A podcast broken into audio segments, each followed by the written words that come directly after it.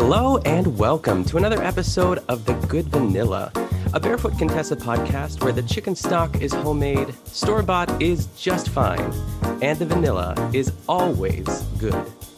I am your host, Nick Kachanov, and today is an extra special day on The Good Vanilla. We have a guest that I have been wanting on the podcast since its inception, really. He is the brains behind the Instagram accounts and blog Storebought is Fine. He has been featured and mentioned in the New York Times, the Washington Post, Insider Magazine, Southern Living, Town and Country. The list goes on and on. He also has had the extreme fortune of bumping into Ina in Paris, a dream of all of ours, really, but more on that later. Ladies and gentlemen, please welcome to the podcast, Trent Pfeiffer. Hi, everyone, and thank you so much for having me, Nick.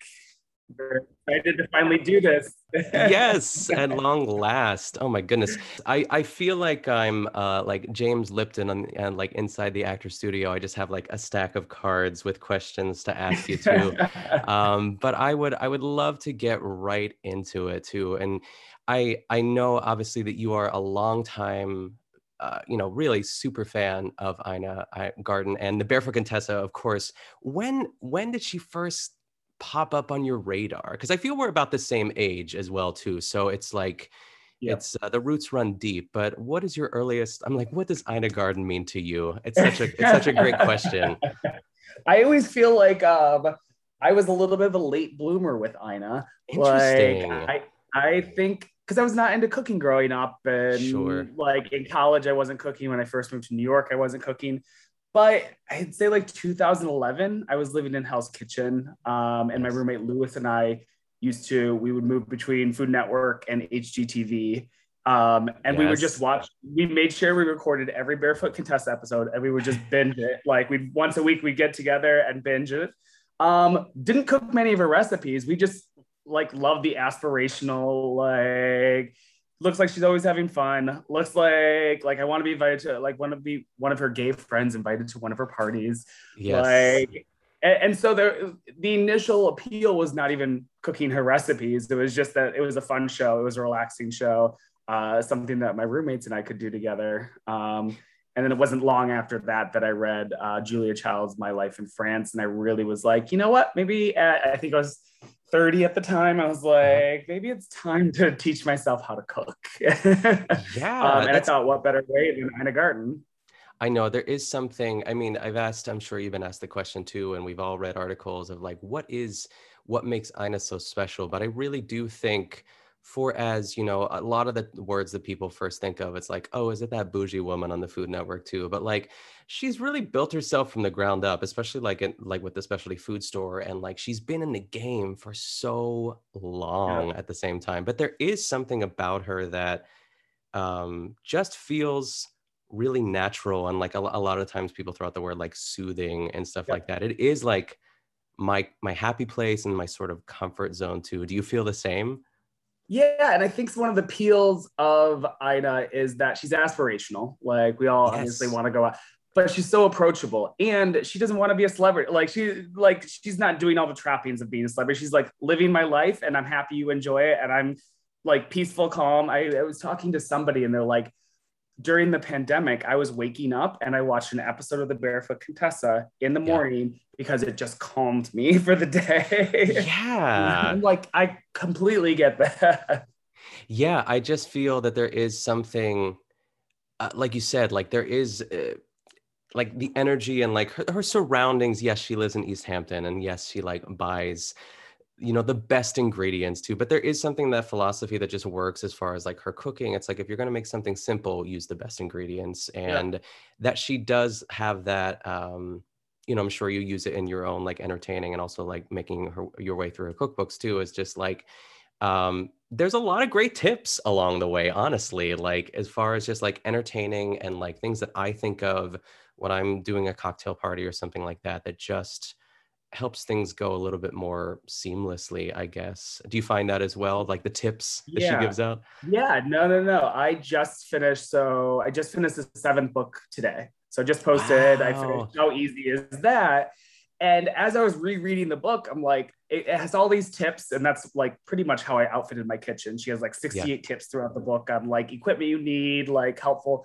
But I also, as I was reading, I was like, I didn't realize this philosophy was coming from Ina. I'm always like, I don't need a garlic press. It's a one-use thing. Da, da, da. And she references like she hates one-use items in her kitchen. So I think that like my first two books were Barefoot Contessa and Barefoot Contessa, How Easy Is That? And then Back to Basics. Nice. And I just thought, as a new person in the kitchen that I didn't have a lot of experience, she really like, with simple ingredients, made me feel like I was a star in the kitchen. And that's why I think I just appealed to her, why I was so attracted to her, is that she made it easy for me to feel confident in the kitchen.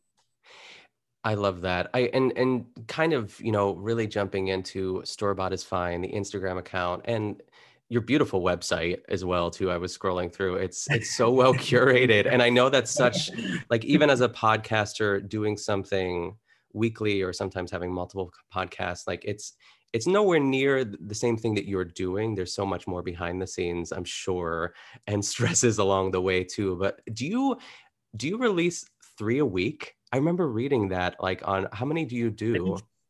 I do 4 a week. Yeah. Wow. So I do 4 recipes a week. Yeah. But like, you have to really think about, I mean, I'm in a weird place now because I have a ton of desserts. So I'm just constantly making desserts. As I'm about 100 recipes from the finish line. And I think half of those are desserts. But like early on, if I'm doing 4 recipes, it's a main, it's a side, it's a dessert. Yeah. And so it's like one meal. True.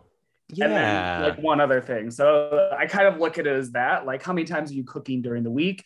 I'm cooking 4 Ina recipes during the week. So that does make sense. I remember when I was starting this podcast, I was like, maybe I'll make a couple recipes. And then I was like, no, Trent does it better. And you honestly do. It's like my boyfriend, he's a graphic designer, and he is very impressed because he knows how hard it is with your food photography.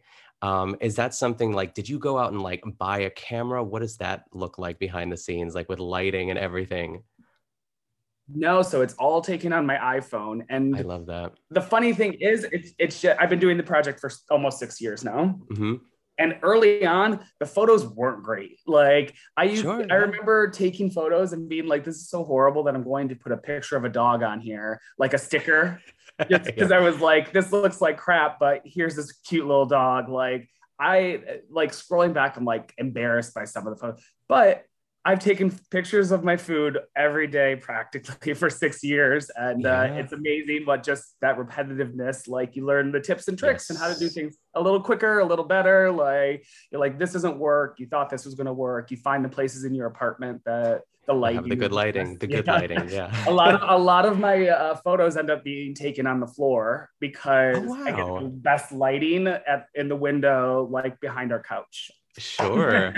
I love that. Yeah. If I very rarely do I take pictures of food, like if I'm cooking at home, but there's just like, it's to the right of the sink at a certain angle. And then once you lock it down, it's kind of, that's where it is. That's where it lives too. Yeah. It's interesting too. Like anytime you said you've been doing it for 6 years too. And I'm sure like you go back and look at your first like couple of entries and cringe, like what you're saying too, but that is part of the process too. Like there's so much you have to go through, the sort of like awkwardness of like, you know, my first podcast episodes, like way back in the day when I started, I can't listen to them. I just can't. And it's like the same deal too.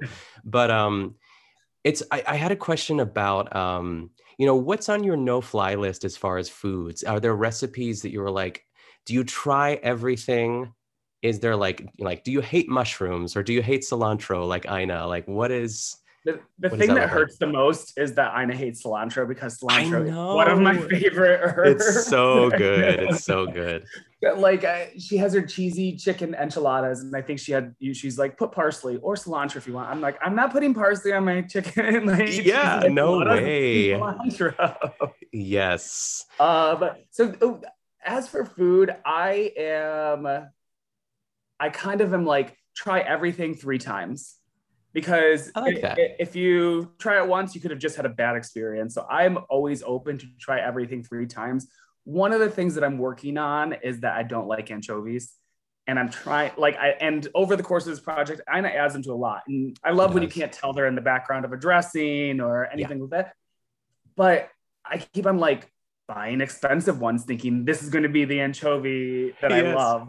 And I just don't love anchovy, but I'm still looking. So I'm always like, if anyone has any recommendations for anchovies, let me know. But I feel like try everything like multiple times is like kind of how I look at it. That's kind of how I started to like olives. I was just like forcing myself to like them. And then I had the Castel Vetrano olives, like the really bright green ones that are like buttery and beautiful. And I was like, oh, this is it right here. I'd say like the one thing, like my anchovies is blue cheese in like any capacity. I really have tried and I'm still open. I know. And like the majority of people do, but I feel like I've said it before on the podcast. I was like, who looked at blue cheese and was like, yeah, I'm going to eat that. You know what I mean? It's, but maybe I need the Roqueforts. Maybe I need to really step it up. I do prefer Roquefort to a blue cheese. And I know in the episode that we're going to talk about, she does a Roquefort recipe. The endive Roqueforts vehicle. So you're nearing how many books do you have left then? Is it just one or is it two now at this point? I because she came out with five left. So there's five cookbooks left. But how I've been doing it is I've been cooking out of all of them simultaneously. Yes. And then I'm finishing them in the order that she released them. So while I have five cookbooks left, there's like three recipes left in some of them. There, obviously, Modern Comfort Food, her most recent book, I have like 25 recipes left from that one. So I'm just finishing them in order, but I've been cooking out of all of them for the entire project.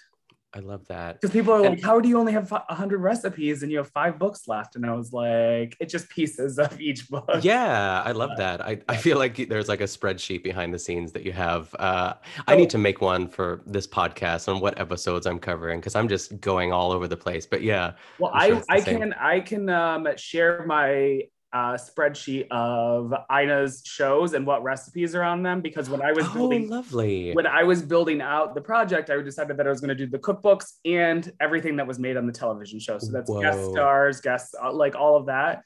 So I had to build out a whole Excel spreadsheet of every episode and what's made on every gosh episode. So I'd be happy to set, I'll save you some time. I can send it over to you. Christmas, it's like Christmas in July over here, really. That is a gift. I love the spreadsheet, and I get two reactions when people see my spreadsheet, because I have like 17 tabs that like outlet, like, and there's formulas that add up how many books and how many recipes and all of that. And if you're type A, you're like so impressed and you're like, this is their jam. But if you're not, people are like, you're a psychopath. No, I would love it. I mean, it's just like how many times has like Michael been on the show? You know, like I would love to know, like just guest stars, because there's so many great guest stars along the way too. And some of them are better than others too. Like I really do love the interactions with Ina and like her guests too. It is something about like, I don't know how to describe it without like really, because it sounds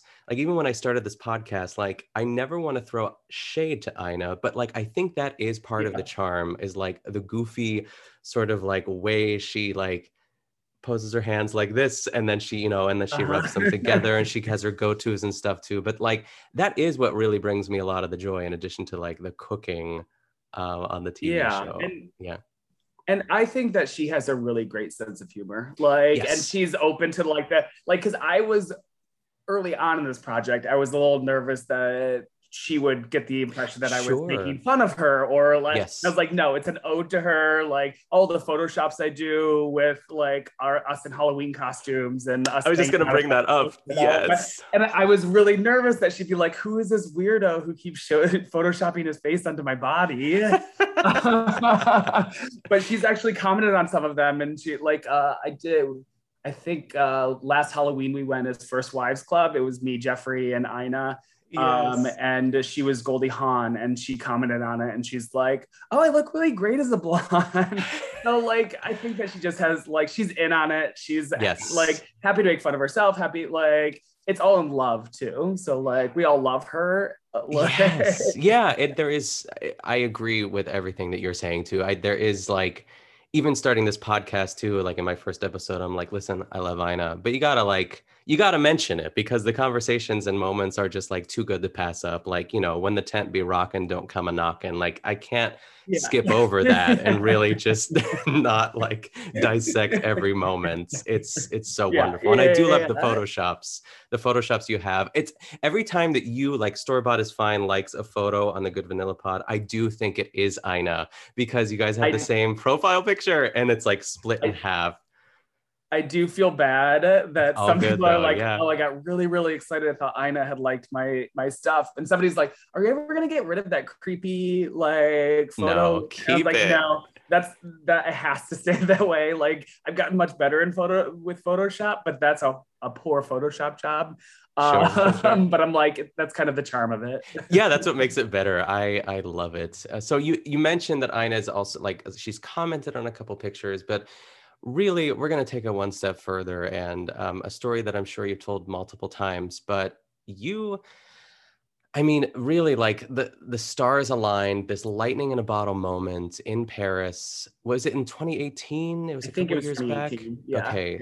I think it was just 3 years ago. Fill us in. What were you doing in Paris? Were you just like, So I had been to Paris a couple times before, but I had never really, it had been for like 2 days or a day. It's always been kind of quick trips. I didn't have the best meals when I was there.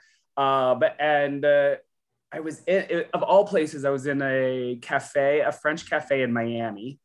And I just was I was eating by myself, reading a book in this French cafe. And I'm like, I'm going back. I have to go back. I'm going to do a foodie tour of Paris. Like, I'm going by myself. I'm going to go by myself. But if any of my friends want to come, great.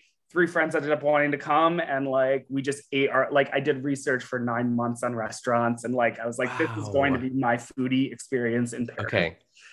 Okay. So that kind of is the setup for why we were there. And obviously Ina is a Francophile. She loves Paris. She loves France. So it was kind of hitting some of the places that she loves, but then like checking out other places. So we had tried to get into Septime, which is one of the hardest restaurants in Paris to get into for their tasting menu. Couldn't get into it. So as a backup, we did Verjus, and we had originally scheduled it for Friday night. We were going to go to Verjus and do this tasting menu. And our friend was like, oh wait, I don't get in until Saturday. Can we move it? And I was like, okay, let me like see if I can get a reservation now for Monday night. It's our last night in Paris. That'll be great. But so luckily we're able to get that reservation. And so we get there, and I'm the first to walk in, and it's like double the size of my current living room, which is not very big at all. Okay. Yeah. And I look in the corner, and it's Ina and Jeffrey sitting next to each other, facing out to the restaurant. And I turn to my friend, and the color just drained from my face.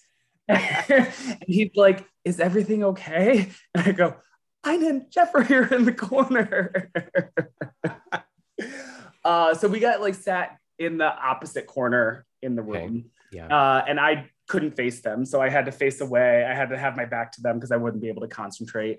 Yes. So had a fabulous meal throughout. We're drinking, building up my liquid courage, wait for them to pay the bill. And then I can't pass up this opportunity to pop over and just say hi.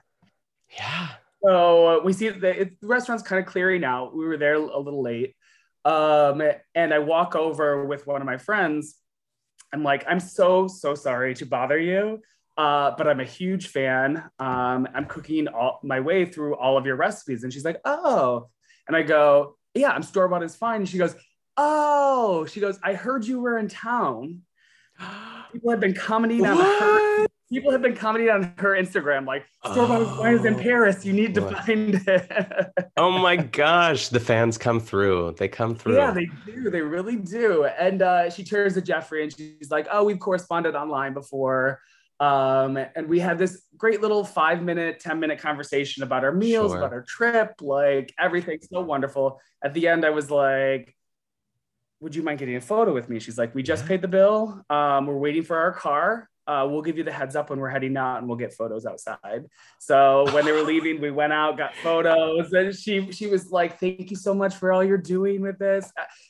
You always wonder if somebody that you idolize or somebody that you really look up to could ever live up to your expectations. People are human. Like, will they be as good? And they were beyond what I expected. They were exactly what I expected. And they were so sweet, so amazing, and just so welcoming. And it's, I mean, she's been so magical. Supportive of the project. Yeah, it's remarkable. No, I was just saying, like, I feel that, like, once I walked in and saw them, I really wouldn't be able to, like, relax, and I would be afraid that they would leave before you got over there or something. Then you'd have to track it down, like, and I'm sure your friends were like, were they like coaxing you on, like, you got to do it now, or like, how did that work? So I was with two people that are PR. So we were like, okay, so this is what we're going to do. Yes. I'm going to come with you. Like, my friend. You pull Mari, out your Excel sheet. Yeah. She came over. But the funny thing is, my friend Mari comes over with me, and she goes to shake Ina's hand and knocks over their bottle of wine on their table. Oh. Luckily, they had finished their bottle of wine. I was like, oh my God. Okay. Oh my God, can you imagine? But yeah, they were kind of pumping me up, and they were like, what are you going to say? Like, coaching me through all of it, because I was like a nervous wreck. And people were like, oh, like, did you follow her? Were you stalking her? And I was like, no, this isn't even a restaurant that was on any of the lists that she talked about wanting to go to. Oh my gosh. I just can't believe, like, the kismet of that situation. And like, and just her saying, like, I heard you're in town is just like, I would have been like, say what now? You know, so it's crazy. Just magical. And I know that your boyfriend got Ina to sign the picture last year, like, for Christmas, I guess it was a Christmas gift, right? I need to step up my gift giving game, because that he is on it. I opened it and I go, is it? I was like, huh? What? Like, I was totally caught off guard. Yes. And I was like, oh, this is Ina's handwriting. Because at first I was like, did he sign this? Like, I was like, this is Ina's handwriting. And I went, did you? Because she says, love you. XXX Ina. And I was like, did you ask her to say love you? And he's like, I'm not telling Ina Garten what to write on anything. Just to sign it. Oh my gosh. Yeah, he reached out to her assistant, and her assistant was like, yeah, send the photo and Ina will sign it, and got it back to him in like a couple days. Just like that. Well, I mean, it really does take the cake, because I had a guest previously that bumped into her, but also like a really great story of like in New York, and I happened to be like, and it was also an equal sort of welcoming experience. And Jeffrey was like a little buzzed. How was Jeffrey? What was Jeffrey doing? Was he just like nodding and smiling as usual? Jeffrey was very quiet. Like, I think Mari was talking a little bit more to Jeffrey, but I was like very laser focused on Ina. That I'm like, I don't really like. Jeffrey and I like exchanged pleasantries and like shook each other's hand and all of that. I didn't have like a real conversation with Jeffrey. I think the weirdest question I got about that, they're like, what does she smell like? And I'm like, I have no clue. I don't remember. Like, it's all a little bit of a blur. I'm sure with the wine pairings and just the excitement of it all. I feel like most people do know that she's like pretty tiny in person as well too. Like, she's not like, I feel like that's always a thing with celebrities. You're like, you're so short, but like, obviously you wouldn't say that. I mean, I'm jealous. I remember when I saw that, I was so excited for you, and I'm sure like all the fans, you know, on the Instagram, like it was just mayhem. You know what I mean? Going crazy. It's so cool though. I mean, that is a once in a lifetime. Like I've only seen Ina twice on like her book tours where she like, she just like has like interviews, and I've seen her twice, and that's the closest I've got. But that story really does. That's like a I don't even know. Like I don't have the words. It's so beautiful. The funny thing is, I'm like I know she lives in the Hamptons, but she has an apartment in New York and is eating out in the city all the time. She's always posting. Yes. You'd think that we would run into each other somewhere in New York at a restaurant or something like that. No, halfway around the globe, like in Paris. But it's just like one of those, like, I couldn't ask for a better first time meeting her. Yeah. Like I've met her one other time at like a signing. and you get like 2 seconds, like, sure, like, yeah. This was like a real moment in her favorite town, city, my favorite city. Yes. Like, it just was like so magical, and I sometimes still have to pinch myself to believe that it even, like, I'm like, did that actually happen? It did. Oh my goodness. Well, speaking of Paris, the episode that you chose is Barefoot in Paris. This is season 4, episode 13. A great episode, action-packed, really. There's so much that goes on in this episode. I know, it's lovely. And like, you know, as Ina would say, gentlemen, start your spoons. I think we should just dive right in here. Let's do it. Let's do it. I won't do all of Ina's voiceovers, but she does say, I do love the beginning. She's like, I love Paris. Jeffrey and I have been coming here for 30 years and it always inspires me. She's like, I'm always on the lookout for great ideas for new recipes that I can make at home. Great entertaining ideas. I'm planning lots of fun. Maybe a little romance. I love like the little hands. Yeah. That's my favorite part. Like, I just love these intros of her. That's like really one of my favorite things. It's always like the beginning. What's she going to say at the beginning? What is she going to say at the very end? In ways I'm anticipating that the most. But on the menu, like, I love the mannerisms. I love like the Ina-isms. Yes. They're all Ina-isms. Yeah. And that's why we love her. Yeah, and sometimes she's really like demure. There's an awkwardness to it too, which I relate to. Like, I have social anxiety. I'm like, oh my God, this is like her like, my defense is laughing. Like when I'm like I just laugh when I'm nervous. Sure, yeah, of course. I feel like she does that too. Oh, like yes, she does. Yeah. And I've said it before. Like, I mean, I can't say that I would be any different if I had like a cooking show. I'm sure it was like, because she said no at first when they approached her. She was like, no way in hell am I doing that? But I guess they convinced her. I mean, I don't know what it took to convince her to do it, but they eventually did. And they they really, really like, so they approached her a bunch of times, and then they found a producer that was producing a show in the UK, I believe, that kind of liked the likes, and they came and flew in and met with her, and she was like, okay, I could do it if you guys are at the helm of it. Like, nice. It's like the right director, the right production. I feel like it is it Nigella? Is it the same production company? I feel know. Like I've seen at the end of Nigella's episodes, that like sort of like circle sort of logo thing. It might not be, but it does have like similar feels to Nigella. She's out and about. She's like waking up in the morning. Nigella's a little bit more like romance novel, and they tried it with Ina a couple times. I mean, those early episodes are bathtub episode. I forget which episode that is. Yes, it is magic. But you know, I mean, she found her way too, and I'm sure they worked with her along the way, but it really does. I think we've settled into a really great groove with Ina, and she knows what works, and the editing is always really great. And there's that. But on the menu for this episode, there are like a whole bunch of different segments. There are like some French tartines. There are lemon chicken with croutons, caramelized shallots, which look so good. They're divine. Easiest, like a cocktail party sort of tips and tricks. You know, a picnic along the Seine River with, you know, Jeffrey, and then the endive salad, the herb baked eggs, and, you know, and many, many more things too. And I would love to, like, have you made all these things? Is there something that has not been, like, out of all these things that I just randomly blurted out too, are they all ringing a bell? I have made almost all of them. Okay. I've yet to make her tapenade. But I'm actually, whenever this drops, it's going to be with the tapenade recipe. Oh, nice. Like, perfect. Beautiful. I was like, oh, that'll be fun to cook something from the shows. Like, I wonder if there's anything that I haven't cooked.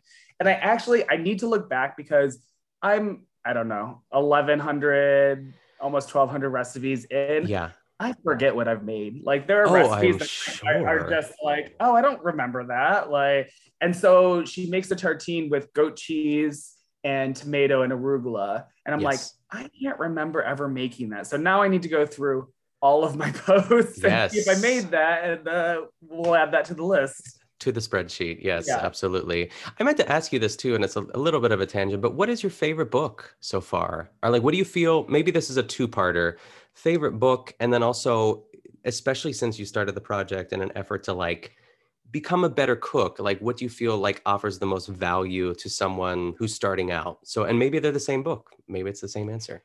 So I have for years been saying Barefoot Contessa at Home is my favorite. Okay. It's a bunch of recipes that I make over and over again. They're relatively easy. But as I'm finishing the books, I'm rereading the books as I do my posts so that I can be like, what did I learn from this book? What did it like? What are the recipes that I love? All of that. And I keep on like, it's almost like the last one I finish is now becoming my favorite because I'm like, oh my God, I finished. How easy is that? And I'm looking through, and because there are 1,300 recipes, I don't often repeat recipes. Like, sure. Even if I love them, it gets filed away. Like, okay, we'll make that again sometime. But I was looking through how easy is that, and it has the mocha icebox cake that I make all the time. It has the sopressata and cheese puff pastry. It has all these, the weeknight bolognese, all these recipes that I probably made 10 times over the last 6 years. Nice. They have become really, really part of my regular rotation. So right now, I'll still say at home, but how we can use that just because I reread it this week. I'm like, sure. Subject to change. Place in my heart, right? Yes. Yes. Well, back to Paris here. So Ina begins in the street markets in Paris. She has some friends coming over. As we all know, she likes to be inspired what she sees at the market, which I think actually is like, have you done something similar to that? Like whether in Paris or even like in New York and stuff like that. Like, do you, I mean, I'm sure you're not just like walking up and sniffing the peaches, but like you kind of just see what's like available to you. You know what I mean? It does seem like a great Saturday morning sort of ritual. I wish I did more of it. I just moved down to Chelsea 2 months ago, and the Union Square Farmers Market is just like a 10 or 15 minute walk from me. Ooh, nice. But because I'm so regimented in this project and like here are the recipes I need to make, I often am not going for, I need to find this versus I'm going to go to the market and find it. I'm at the end of this project will be bittersweet, but it's moments like that where it's like, I wake up Saturday morning and I go, oh, what do they have? Great. I'll get the fresh whatever. Yes. And then we'll figure out what recipe I'm going to make with that afterwards. Got it. Like, yeah. I mean, if that's one of my favorite. Have you been to France? I have. Yeah. I went in 2019 with my boyfriend, and it's interesting because I had a very similar experience. Like it was lovely. He has family in Paris, so it was great because we had a place to stay, and I met his family over there. But it was a lot of like, you know, the sort of introduction to Paris, you know, the Eiffel Tower and all this other stuff. Yeah. And we did like some touristy stuff, and the food, like for the most part, was like great, but like I would love to go back and do it again, and then kind of like, and take this list with me as well, like everything that she, because I'm like, why didn't we do that? And I think we talked about it, but like we were there for like 4 or 5 days, and then I blinked and it was over. So but yeah, Paris is great. Yeah. And that's one of the things I love. And we stayed in an Airbnb that had a kitchen, but we were mostly eating out. Yeah. But I do love the market culture there. Like it's so like here you have the farmers market Saturday, Sunday. There it's every day. It's That's like great. You can get everything, and there's your fresh meats, your fresh like Ina says in the episode, you can get your wine at the farmers market. Yes, I got really like. Because Keon speaks a little bit of French, like just enough, which is great. So I would just like rely on him. And Ina, like, she's great. Like, she's kind of downplaying her French, but I'm like, you're killing it. Well, because she's like, oh, my French is in this episode. She's like, my French is bad, and I was like, it sounds wonderful. Yes, it's like not like s'il vous plaît. Like she has like. She's like, I don't know, it's there. Like I'm sure she's conversational French, but she's got it. Like, yeah, absolutely. I always joke that the first time I went to Paris, I went to McDonald's, which don't do it. And I was like, yes, I'm going to order my Big Mac and fries. Sure. And that was the only French I spoke the entire time. Yes. And I know that like in most countries too, like they do appreciate at least a try, you know, like a good, honest attempt. But I mean, I didn't really know much French, so it is hard at the same time, but she's killing it. She lifts up this like giant cucumber. She's like, cucumber to go with the salami. It's like the size of her head. I just love watching her. And so she goes back to her apartment. She's talking about like the secret to a really easy cocktail party is to make one thing and assemble the rest. I wholeheartedly agree with this. Like, what is your approach? I'm sure it's changed and evolved since the beginning of your project up until now too. She's taught me so much about entertaining. And I think later in the episode, she's like, my friends aren't going to have any more fun if I spent all day making a dessert. And I love that. That's just how I feel. Like, yes, I do probably go a little overboard for my brunches, but it's usually because I'm just trying to get the recipes out. So I'm like, I have to do a dessert. I have to do, but it's, I try to make it for brunches. I try to make as much as I can ahead of time, but I love the philosophy of having one homemade thing and then like a spread of everything. I feel like what I have learned is that people are just happy to that you have them over. Like, it doesn't like, it's not about impressing people. Like, cooking shouldn't be about impressing people. It's about creating community. And I love that. And I think that's something that Ina has taught me. Yeah. It's something, especially like, I don't know, like as a millennial too, it's like people don't have dinner parties. You know, I feel, I can't really remember the last one I really like a proper dinner party, not just like cocktails, you know, and like that of course is a different like beast than just like the cocktail party in general too. But I do agree with that. There is, as long as I have a drink, even if it's champagne or a glass of wine within the first 5 minutes, and there's like something salty to nibble on, like the rest, I don't care about. Yeah. I just like, and I have to remind myself when I go places, I'm like you said, I'm happy to do it. So everyone, like, I feel like we put so much pressure on ourselves when we are hosting that it has to be perfect. It has to be impressive. It has to be all of these things. And it's like, no, your friends just want to hang out and have some drinks and eat something. Maybe a little gossip. That's how Ina says it.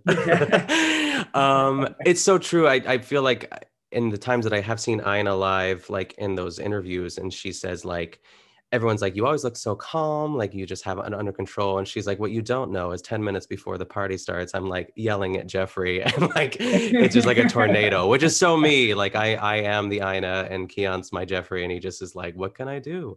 I feel like Keon helps out a little bit more than Jeffrey. I do love Jeffrey's whole trajectory of just like being the lovable doofus who's also like a genius at the same time. Yes, you know what I mean? I was like, he's a great, like, I was like, I've always like, I have to remind myself that he is at Yale? He's a dean at Yale. And like teaches economics and like has like more, I feel like at least 3 books that he's published. So like he's doing just fine just because he can't tell the difference between a cantaloupe and like, you know, a peach, who knows? I almost picked an episode where she makes Jeffrey cook pizza and then laughs at him the entire time. An episode that makes me laugh so hard, but I was like, let's do Paris. Why not? I know those episodes are always great too. Are you a top? I know we talked about the anchovies, but like, are you an olive guy? Like, would you eat the tapenade? I love olives. I'm very much an olive, like good olives. Like, yes, I feel like I don't like the overly salty ones, but I do love olives. Yeah, they're great. I've never had a tapenade. And like, I feel like I like olives enough at this point that I would certainly try it. But one of the best things that like we ate in Paris when we were there, it was outside of Paris, was just like, I think it's just like, we stumbled upon it. It was like a bakery in his aunt's neighborhood and like these baguettes. I had one with like just goat cheese and like maybe some other herb, and Keon got like one with like olives and something. And it really was the best thing I ate in Paris, which is crazy because like we went to a lot of great places but I love discovering stuff like that too. It's the simplicity. And Ina's always talking about good ingredients, and when they're good ingredients, you don't need that much of like, like I remember getting delicious, like by myself in a park in Paris, I bought a baguette and a thing of delicious, good butter, and was just eating. And I was like, I couldn't be happier just eating this baguette with butter in this park. Like, this is my happy place. Yeah, bread and butter. And that's what we did. We just kind of like walked around the neighborhood and ate these baguettes, and like, they were pretty substantial, but I was like, there's no question I'm gonna finish this like right now. Like it was divine. It was awesome. So going back to the episode here, she basically takes that idea that like that party and brings it back to East Hampton. She says, same party, different time zone, and just as much fun. And then she's like, cheers to East Hampton. And I don't know who was in the room there, like in the cast of characters. Sometimes Ina has people that I don't recognize, and sometimes there are, but I didn't recognize anyone in this one. I was like, this isn't the regular crew of people. Yeah, even, I mean, we'll get to her, but her friend Anna, she, I feel like I've seen her. Maybe I've just seen her in this episode. Is she on another one? I don't know. Yeah, she's on several, because I think she's actually cooked on the show before, too. Oh, that makes sense. Yeah. Okay, gotcha. Yeah, because they're very, very close. Yeah, they said, like, she said, like... She unfortunately passed away. She was, I believe, hit by a car, like, 4 years ago. So that's what was very, very sad. Wow, Anna. And we'll get to it too, but she said that, like, she's inspired Ina more than, like, anyone she's known. So I'm interested in that relationship. But Anna. Yeah. The appetizers, any style. They're back in Paris on the Boulevard Raspail Market or Raspail. I wrote it like phonetically because I didn't want to like pronounce it wrong, which I probably did. I am attempting to not say any French words on this podcast because I don't want to butcher them. You can say baguettes. Yeah, exactly. Yeah. And she's admiring the rotisserie chickens that are like just being turned above, like, and on the bottom are these like beautiful potatoes. I would love that. That sounds so good, and inspires the chicken with croutons. Yeah. Have you made chicken with croutons? I have not at all, but it sounds delicious. It is magic. It's like it's everything that I love. She has a couple recipes. I think she has two. One, you just put a slab of sourdough under the chicken and then roast the chicken on it. And it's really crispy on one side and just soaks in all. And then you cut that up and it's your croutons for your salad with your chicken, which was phenomenal. And then she has this one. And it's just like soaking up all of those chicken juices. It's like such a phenomenal, phenomenal meal. Yeah. I mean, she makes it with, I love sourdough bread. I know, like, we are sourdough'd out from quarantine, you know what I mean? I didn't participate in the sourdough starter trend, but I do love a good sourdough. Yeah. What is your bread of choice? Like, if you were to like pick out of a lineup, is it a baguette? Is it, you know, a marble rye? I actually think sourdough is my like go-to. Yeah. Like, if I'm making a grilled cheese, it's always going to be sourdough. I mean, baguettes are great and they're very, like, you can use them for so many different things, but I think as my go-to, a good sourdough, I feel like I always have some in my freezer, just to have on hand at all times. It's great. It's like chewy and like kind of hard, but it's kind of everything I want in a bread at the same time, but baguettes are hard to beat too. Yeah. They're pretty versatile. Yeah.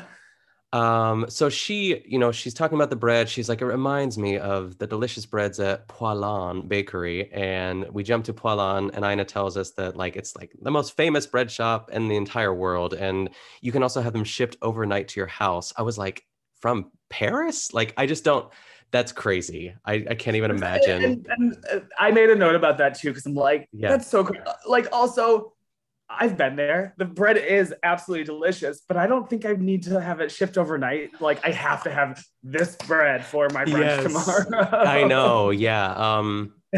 But I guess there's a market for it. So who knows? Yeah.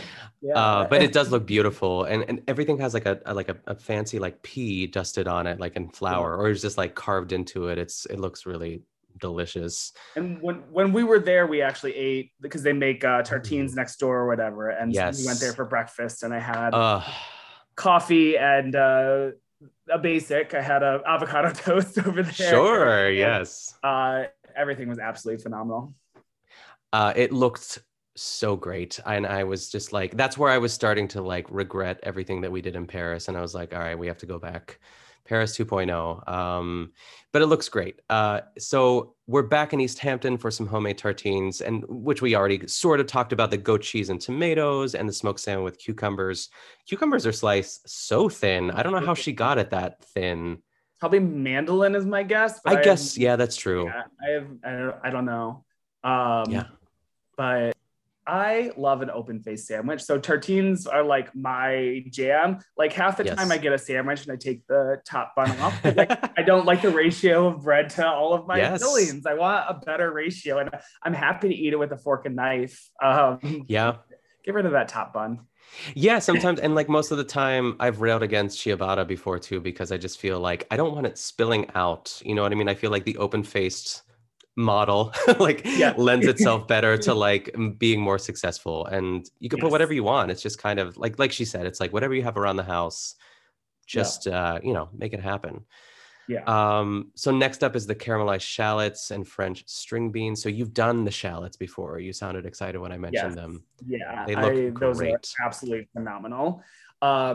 One thing I wanted to mention about when she's making the tartines is I'm like, was Ina the original ASMR? Like the sounds of her cutting, the sounds, like the crunch. I was like, there should be a whole Ina ASMR like episode. Oh yeah, I mean she practically is ASMR. Like it's like ISMR. Do you respond to ASMR? Is that something that like makes you cringe? Like, are you like into it?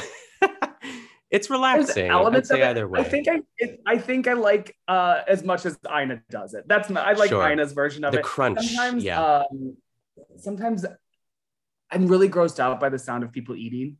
Yeah, I don't like respond well to that. No, people chewing and like I'm happy with the crunchy bread and like the bowl sounds and all of that. Cooking but when noises. It's any of the like chomping, I'm like. Yeah, I don't need to watch someone eat a pickle in a Blue Yeti microphone. It's fine. But I know there's a market for that, so you do it. You go ahead. But it is a lot of like the TikTok, like I think it's like the Moody Foodie I follow on TikTok is great. A lot of just like the way that the knives sort of slide across like the cutting board. Like it definitely does. And I mean, I think there's just something in general to cooking shows that are so relaxing. They're just like kind of, you know, veg out and watch people do it. So, but yeah, the crunch of that, they really zoomed in. Yeah. It was satisfying. Yeah. So yeah, we talked about the caramelized shallots. Like, do you serve that with something? Like, how is that sort of presented? Or do you have like some bread to like sort of, what's that look like? It was one of the first recipes I made. Oh, wow. And I believe I did kind of the same thing. I made the chicken with the bread. I made the haricot verts with peppers, and then I made just like cutting them on the side, like they'd be great with steak, they'd be great with so much, like they're great on their own, you don't have to add them to anything, but they're so I would love it with a steak. That would be really nice, I feel. Some sort of like red meats. And speaking of the haricot vert, it's like she adds like some bell pepper, red pepper, some red onion, puts them in a roasting pan. Ina is struggling with the onions in this episode. I love that they kept that in. It was so funny. Because so she relatable. Mentions it and then she's still like working with them for another 3 minutes and like tears in her eyes. Yes. Like... There's one shot where she just like, she's like blinking into the camera and she's like, whoa. I do love those moments. Like when she's like draining potatoes or pasta and she's like, you know, it's a facial, stuff like that. But she was really struggling with the onions. It was cute. I do love those like real moments and I think that's part of the like relatability of, you know, cooking. And I love that like sometimes things go wrong. You know what I mean? Like she spills crap all over the counter all the time, and you know she goes with it. Did you see? So they did a weird thing, like in the middle of the pandemic, she had apparently filmed some episodes herself and they made a big launch over it. And they did a whole blooper reel of her filming these episodes by herself. And the blooper reel is absolutely amazing. It's so good. But then the show never appeared anywhere. I don't know what happened. No. I've never seen any of the episodes. I've only seen the blooper reel. I have not seen the blooper reel, which makes me sad. I hope it's still out there. If I find it, I'll put it in the episode notes for everyone to you know, indulge. Yeah, I think she posted it in her feed, so it should be there. Just go to her Instagram somewhere. Yeah, I mean, I love that she's game to like be the butt of the joke and also have a good sense of humor about herself too, because it is silly. Why not? Yeah. Why take yourself too seriously? Yeah. So she takes this chicken out of the oven. She starts to cut up the sourdough for the croutons, which, I mean, I would just eat those croutons and be done with it, really. Anna arrives, and they have this sort of like conversation like at the door, and Ina like lists the entire like menu for her, and she gives her the classic like come with me sort of like the arm around. It's great. I love that. And it's, I mean, honestly, if I was, this is the way to enter Ina's house. She's like, I have a glass of wine and some tartines for you. So why don't you sit there? I'm going to go get the chicken ready. I would just be like, yes. and there's something about, like, I miss the early episodes where it was a little bit of like family coming over, friends coming over, yes, guests, but then also being in the old house, in her kitchen, like before they built up the barn. Yes. And I love that aspect of these early episodes too. Yes, it's like, it's such a shift in a way, but it is fun to go back and revisit. Like, God bless Discovery Plus, honestly, because like I don't know where else I could find them. That was like my biggest complaint for, and like why I didn't start the podcast earlier. Yep. And then it's just like, I don't know, heaven opened up, and now we have access to like almost all of them, I'd say. I don't know if there are some that like didn't make it there, or you know, I think almost all of them are there. The funny thing is, though, that like sometimes Food Network online isn't synced up with the episodes on Discovery. So sometimes the names are different. Sometimes seasons are different. And so I'll think an episode's not on Discovery Plus, and it just renamed something else for Discovery Plus. Interesting. Oh gosh. Yeah. So there is a little bit of that, but it's been like Discovery Plus has been an absolute godsend for this project, because like as I'm writing captions, I always like read the page in the book and watch the episode that it was made, like just to get an idea. I usually watch it before I cook, and then I watch it again when I'm writing like the things, just to be like, okay, what is she saying? What's happened in the episode? All of those kind of things. Yes. And it's so easy just to plop, like found the episode, get to the point I need, like I don't know commercials, like any of that. So yeah, I know. I've never been able to properly binge Ina, and it truly is like, it's a gift. Yeah. Really. And what is also a gift is, I mean, the end of this dish, she puts it on top, she carves the chicken. It looks great. I love the idea of like the drippings with like sort of like a little bit soft, but also has the crunch on it too. And her and Anna sit in the kitchen, which is like one of the preferred methods of Ina. Yeah. But it's just the two of them. I think that works out really well in that sort of breakfast nook area. Yeah. And they cheers to Paris. And then we're back to Paris. We get a shot of the Arc de Triomphe on the like the Champs-Élysées? Yeah, under construction or whatever. Yeah. Yeah. And then like Notre Dame, and then I wrote, it's time for a picnic with Jeffrey. Was that the next thing? A no-cook picnic. Okay, yeah. So she gets, I mean, this reminds me of kind of your bread and butter moment here. Yes. It's like that, it's just, she gets some tomatoes, some peaches, or at least they show the peaches, some beautiful brie. Oh my God, the Swiss cheese. I don't know how you feel about Swiss cheese, but I am a Swiss cheese bitch. I love it so much. So I was like, I want that. Like a ham and Swiss is just like, a ham and Swiss like crepe is like, the best. It is the best. Swiss has grown on me. I won't say that I was not an original lover of Swiss, but It has grown on me. Yeah, you get a good Swiss, and I'll take it. Oh, it's so good. So Jeffrey meets up with her by the river, and I do love this. She's like, you know, you think everyone thinks a picnic has to be big baskets, red checkered cloths. She's like, forget it. Find a really gorgeous spot, somebody you love, and just find a really casual spot, which is like the same thing. Anyway, it's a lovely sentiment. Yeah, and she was talking about, it's not about arranging. We're like reaching into the bag and eating out of it. There's nothing to it. Yes. Like, I love the simplicity of it. A bottle of wine, it's beautiful. And then Jeffrey chimes in, he's like, and somebody who loves picnics. And Jeffrey says, you're the best picnic maker I know. And Ina, like, you know, very sort of like in a threatening tone, she's like, I better be the only picnic maker, you know. It's great. I love any scene with the two of them, but like it's aspirational. Yeah, I mean, like, I don't know if we still say #goals, but like their relationship is so beautiful, and they've been together for so long, and they just, I mean, it's funny because like I feel like she said, you know, the key to success is just like we want each other to be happy, which like at the core is really like it in a way. It's like they support each other, they want each other to be happy. That might not work for everyone, but at the same time it works for them, you know. I feel like they're able to divide and conquer. Like like we were talking about Jeffrey writing books and being a professor, he's happy to take the back seat to Ina and support her, and her, like, all of that is just like such a perfect relationship of support, and like they're in this together and they're cute and they're funny, and it's like you can absolutely tell they're head over heels in love. Yeah, and they make each other laugh. It's that's big, big, yes. Well, speaking of Jeffrey, she's making him dinner back in East Hampton. The herbed baked eggs, the endive Roquefort salad, and then the profiteroles for dessert. Have you made any or all of these? Or you said that the endive, no. I've made all of them. Oh, you have? Okay. Yeah, I have made all of them. The herb baked eggs, one of my favorite recipes of all times. I made it for, it's so simple. And it's just like the thyme, the rosemary, the garlic, the Parmesan sprinkled on top, baked in the oven. My parents, I made it for them one time when they were visiting, and they make it all the time now. Nice. It's just easy.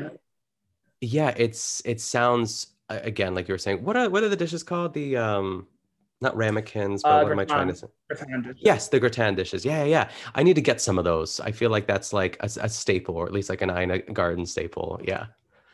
Yeah. That's I partner with Cassandra's Kitchen, and they carry. They're a store that kind of carries all of Ina's favorite products, and that was one of the first things they were like, "What do you want?" And I was like, "I need Ina's gratin dishes." Yes. Oh gosh, it looks great. And I guess the amount of cream she put in the bottom of that, she puts like the butter and like cream first. Like she says, whoa, like, but as if she poured too much, but like, does it work? Like, does it need a good, like a hefty splash, or? It's been so long since I've made this that I can't even remember. And I even watched the episode and I was like, it's been a while since I made it and I don't remember cream in it. Yeah, I was interested in that because she gets the gratin dishes and puts like a little bit of butter and then some cream and then puts that in the oven to sort of melt it, and then she like sort of lays the eggs into it and then tops it. So I was interested because I know sometimes you do put a splash of cream, but she didn't like mix it. I'll figure it out. I'll figure it out when I make it. Wish I had an answer for you. I know, it's all right. And then the endive Roquefort salad and the profiteroles you've also made too, but you like blue cheese, so this is a win for you. I love blue cheese. I'm not a big endive. I don't hate it, but I don't love it. But I do love a Roquefort pear combination. Yes. Like that just makes me happy at all times. I know you don't love your blue cheese, but I know I would try it. I would certainly try it. How would you describe? Because I've never had endive. Also, like, is it like it's to me? Like looking at it, I feel like it looks like celery. I don't know why, like a celery sort of taste. Is it more of a lettuce? Like, how would you describe it? More of a lettuce leaf. It's bitter. It's like a bitter, and that's why I don't love it. But it is like really cute. Like she's done like.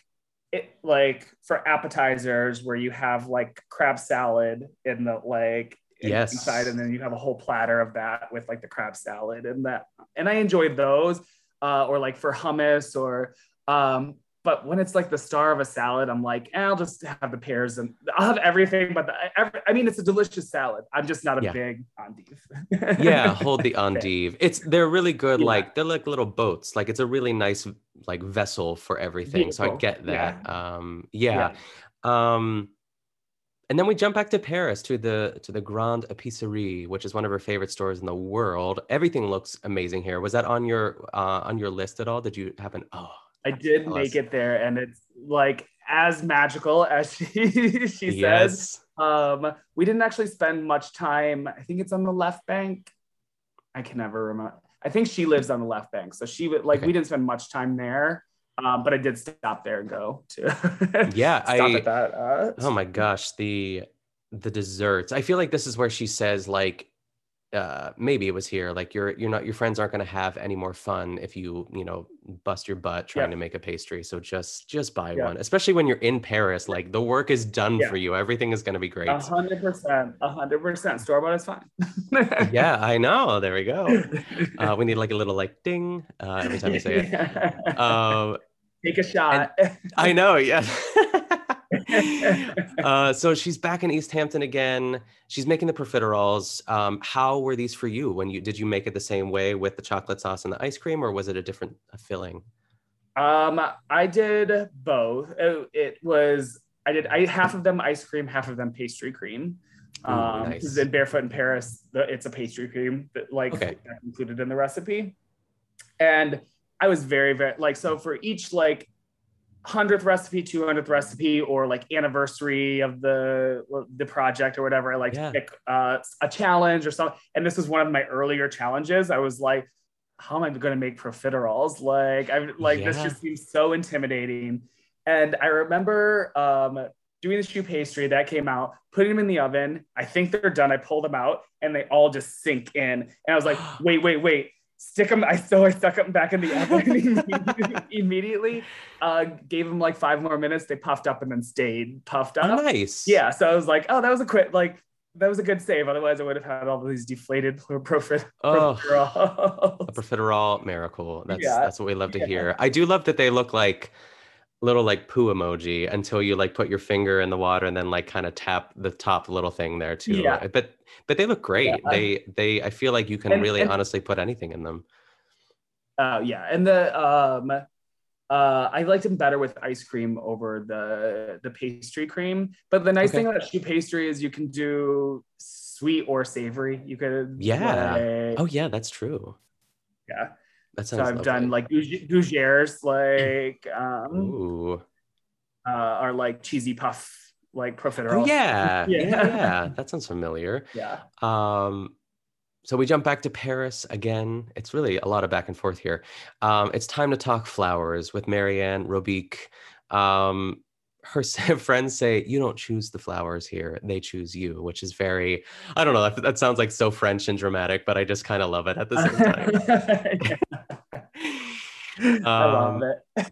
Yeah. Are you big on flowers? Like, do you go hard on a table setting, or how does that look like? I haven't gotten into the we got flowers for brunch yesterday. Yeah. But I haven't got really into like arranging and like putting a ton of thought into them. It's usually like, oh, walk by, these look great, stick them in the walk by Trader Joe's and pick up a bouquet. Yeah. So maybe when I have a little bit more time after I'm done cooking all the recipes, that'll be my next flower arranging. Will be my next. Yes, next. But I was watching this episode or this scene where she goes back to the Hamptons, and she's putting together the bouquet. I was like, I missed the pace of these earlier episodes. Like, she spends it feels like 10 minutes just doing these flowers, cutting them, arranging them. I do love that. I love a good, like, because the early episodes are like a race against time. Like, she made like 7 things at once, like in one episode. But like, I do love as it kind of went on too. And like maybe in like, I don't know, a couple years in, I'd say, but still earlier episodes. Yeah. It's like, take your time. Like, let's see it all. I remember. Yeah. Oh, sorry. I remember watching an earlier episode and I was almost like stressed by how fast the episode was moving. And it must've been like one of her first, I was like, she is running from here to here to here. And I was like, the pace was almost frenetic. And I was like, oh my God, I'm kind of stressed. And I'm used to being so calmed by watching this. Yes, I did an episode with my friend Robbie and that was a very stressful episode. And then I did another one by myself where I was like, I can't believe she is hustling. I feel like she's a fast walker anyway, but there is something that like, that's not the Barefoot Contessa that we know now. It's like, slow down. It's going to be good. You know, three, you know, like I love a good, like, I always get a little sad when there's no dessert in an episode. I really do like when she makes something sweet. And then like, you know, a main course and an appetizer. It's always great. Yeah. But the flowers look like, great. The variety. Yeah. Yes, I do like the variety. She teaches us a little bit about, you know, flower arranging and the possibility of, you know, mixing mint with roses. It sounds lovely, but it's like on my end too, like I don't ever think of flowers. I would never think to like get them, I guess. So I don't know. It's not maybe I'll start. It's one of those things that like, now that we've been in this new apartment, my boyfriend and our other roommate, Anna, we've been like trying to get flowers a little bit more because there is something so nice about, like, I've never really been into flowers, but it's just like to have some life in the apartment, like some brightness, some So trying to get a little bit more into it, but still not there. They're not a must for me. They're not a priority. Are you a plant person? I feel like everyone has plants. I've been into succulents a lot recently. Is that anything that you are interested in? Not interested in, but yeah. I do have plants, and I've managed shockingly to keep them alive. Nice. I prefer the plants that they sort of droop when they need some water. So I guess they'll tell you. Yes. And then you water them and they're fine. Yes. Yes. Those are the ones I need plants that don't take a lot of work is where. Yeah. Same. Yeah. I thought that's what my journey with succulents would be, but they're actually a little bit more finicky. I'm looking at them right now lovingly, but it's cool. It's something to like take care of, I guess. Yeah. So where do we go next here? Oh, she talks about how she said she stood for hours watching French florists do this. She's like, it's the only way to learn. And I was like, whoa, that is like, and I know she's like, she comes from the sort of catering, that's a big part of her life too. So I feel like she does, teaming up with Michael, like she has a lot of knowledge about that. So, fine. And we'll get there eventually. Yeah. So we're back in Paris. It's time to talk cheese, which is one of my favorite subjects. Mm-hmm. I do love Ina's 3 cheese rule. You get a hard, a soft, and a blue. I would nix the blue, but other people like it.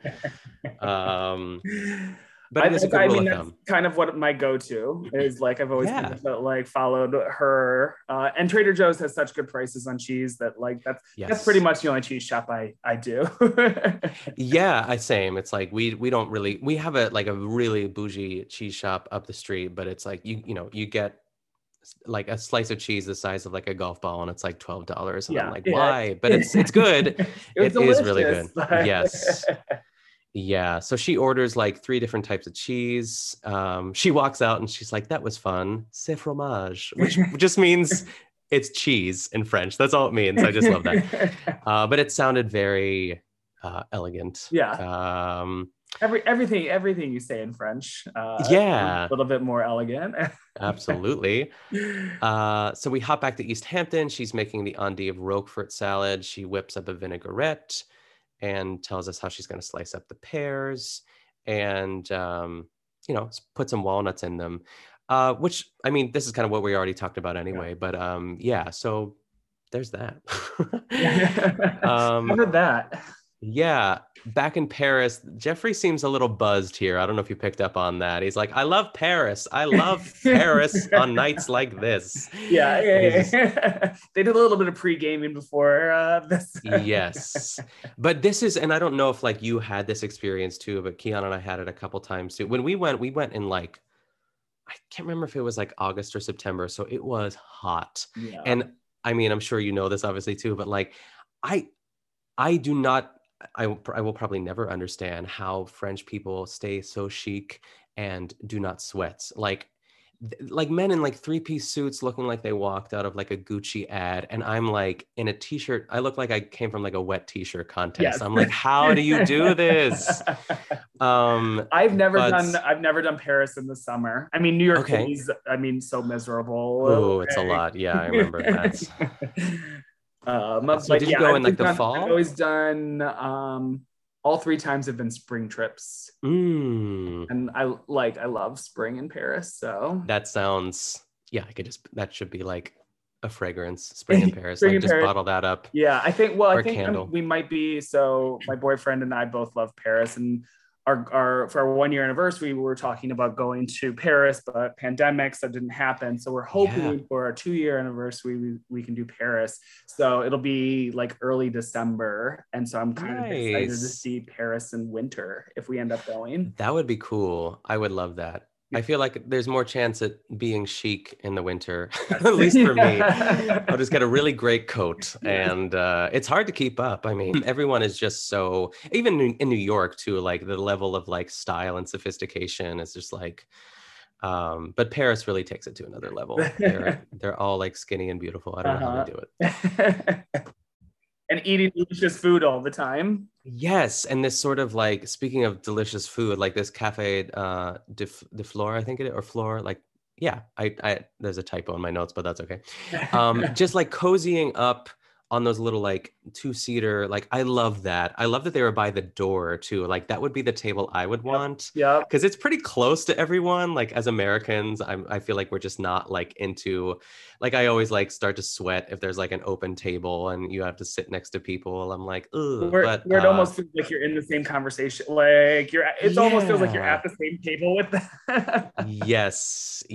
And so they sort of like, I don't know, like I feel like, I mean, Jeffrey's definitely buzzed, but they definitely like, they like stumble into this like cute little corner. They order some champagne and an omelet for dinner with some like a, like some crusty bread. And it's perfect, the two of them.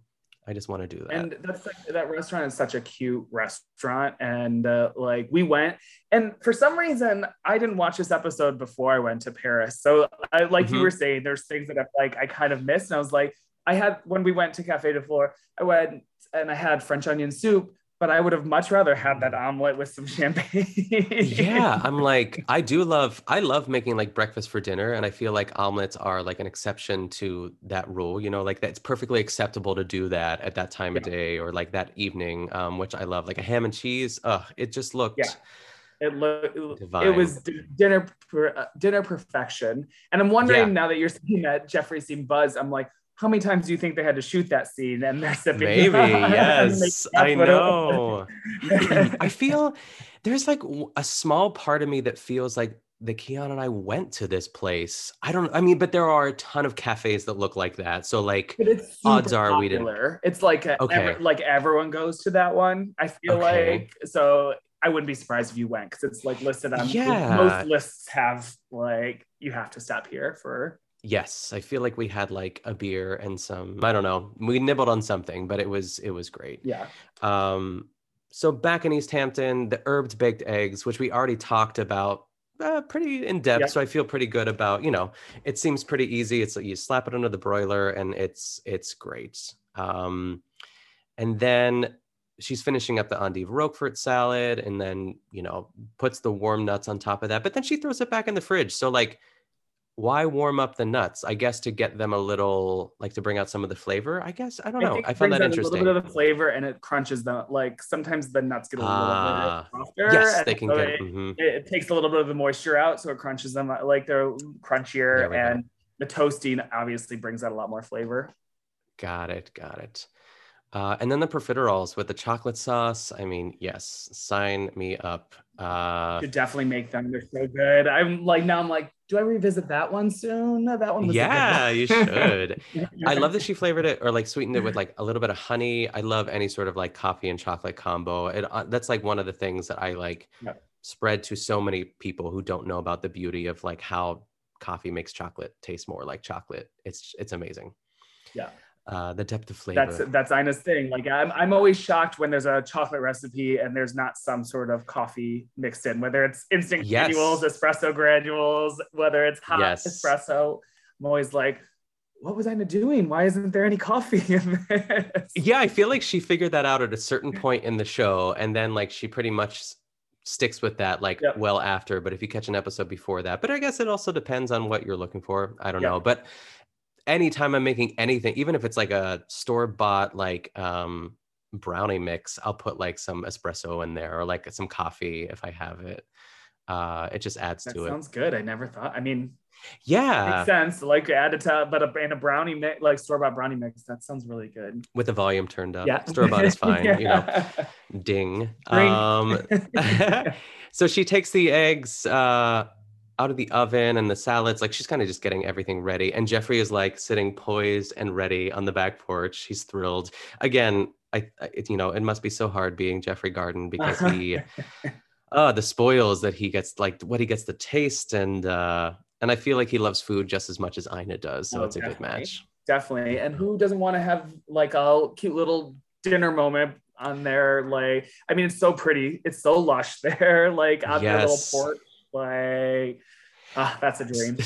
Yeah, speaking of like the porch / garden, I almost like had an aneurysm when I would like release my episode last week. At the very beginning of the episode, I was like, Ina, we need a tour of your garden. We should call it Ina's Garten, like get on it. And I dropped that episode at like 7 a.m. on Thursday. And then like at 11 a.m., she just releases an episode or like an Instagram video of her giving a tour of her garden. I was like, oh my goodness. He put it out there. No, I actually saw it. I was like, wait, did he put this out before? Because I saw your the episode after I'd seen the garden video. And I was like, oh, did he just happen to? And I was like, no, he put this out before she put that out. Yeah, I recorded that on Wednesday. So, you know, Ina, if you're listening, you know, Trent and I are available. We'll come to your house. You know, we can sit out in the garden. We'll make it worth your while. But that was cool. I was like, I'm sure it's just like a very specific coincidence, but you know, part of me likes to think that she's listening somewhere, or maybe her assistant is. Podcast, right? Yeah, she's just taking my suggestions. So we got to think of something to suggest by the end of the episode. I mean, she loves Instagram, so. Yeah, it's your favorite platform, so she's probably taking it all out. Yeah. So what are we? So she teases Jeffrey with the idea of dessert. She gets the profiteroles out. What does she say? Oh, she cuts the profiterole in half. Oh, she scoops up the vanilla ice cream, which she has left on the counter for a bit, which I love. I love it when it gets a little bit soupy. That's like my favorite part of even like a scoop of ice cream on a cone, when it just gets soft. It tastes better that way, which is what she says. I feel like I leave it out, and then I just want the edges that are the most melt-like. Yes, exactly. I just get like a straw and just like go around. It is, I love a good vanilla ice cream. I just think there's something very simplistic about that, you know, it's a good base for any sort of dessert because you can put whatever you want on top of it. Yep. Put it on some pie, put it on some crumble, put it on like, I feel like if you have a dessert, you can probably add a scoop of vanilla ice cream. Absolutely, yeah. And the chocolate sauce looks great. She pours it into like almost like a little gravy boat situation.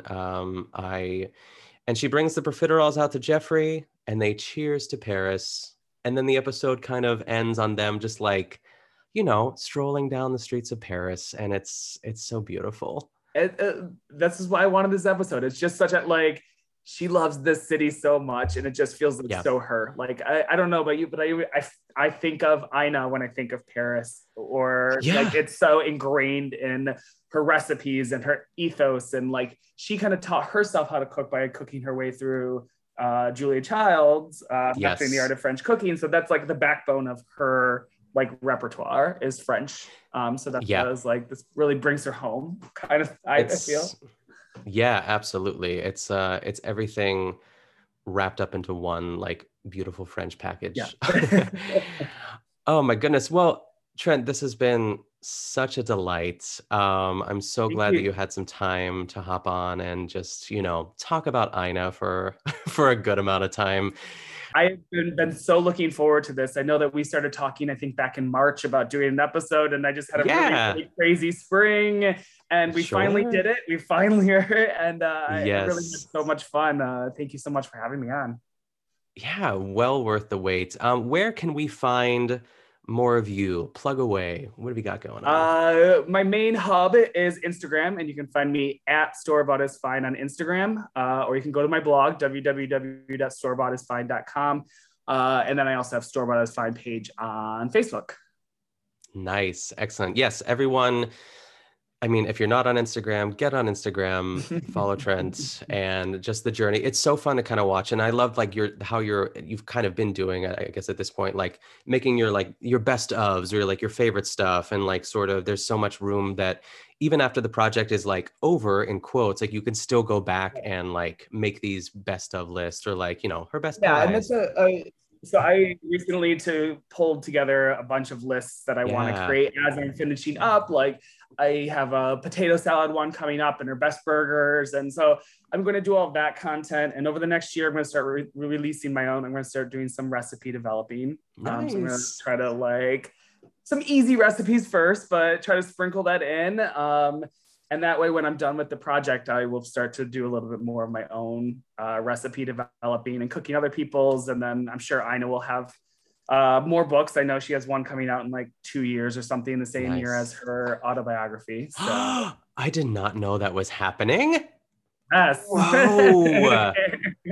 Yes. You were schooling me on Ina. Yes. Okay. Oh my gosh. So she's always been on a schedule. I mean, since the second book or something, yeah. She releases every 2 years in October a new cookbook. Okay. And she's actually taking between Modern Comfort Food and her next cookbook, she's taking 3 years, but she's also writing her autobiography during that time. So. Oh my God. What's it going to be called? I can't wait to buy it. I'm going to do like a whole like series on that book. I'll just read the chapters aloud. Yeah. That'll be great. Feel like she has stories. I want the insider scoop on everything. Yeah. I mean, what are you going to fill that book with? Like, cause we know a lot about her, but I'm sure there's some juicy stuff in there as well too. Oh my goodness. Well, thank you again. I wish, if we had glasses of champagne right now, we would cheers to Paris and Storebought is Fine and The Good Vanilla finally, collabing. Together, this was wonderful. Yes. Well, thanks again. And I will speak with you soon. Thanks. I'll see you on Instagram. So that is the end of our episode. I want to thank Trent for, of course, being a fabulous guest. Everyone, please go follow him on Instagram at Storebought is Fine and just see, the fabulous work he's been doing over the past 6 years. Go support him. You will not regret it, I promise. Especially if you're a Barefoot Contessa fan, it's the gift that keeps on giving, really. But if you want to follow more of the podcast on social media, you can find it on Instagram and Twitter at GoodVanillaPod. Also, you can send me an email at goodvanillapod@gmail.com. Also, I made a group for The Good Vanilla on Facebook. Very easy to find. Just type in The Good Vanilla and you'll find it in no time. If you are enjoying the podcast, please be sure to subscribe and leave a 5-star rating and review, or just tell another Barefoot Contessa fanatic. It all works out. And if you want to know where to get more of me, you can follow me on Twitter and Instagram at Nick Kachanov. And you can find me on my other podcast, The Best Supporting Podcast, every week with Colin Drucker. Thanks so much for listening, everyone. Stay safe, and I'll see you next time.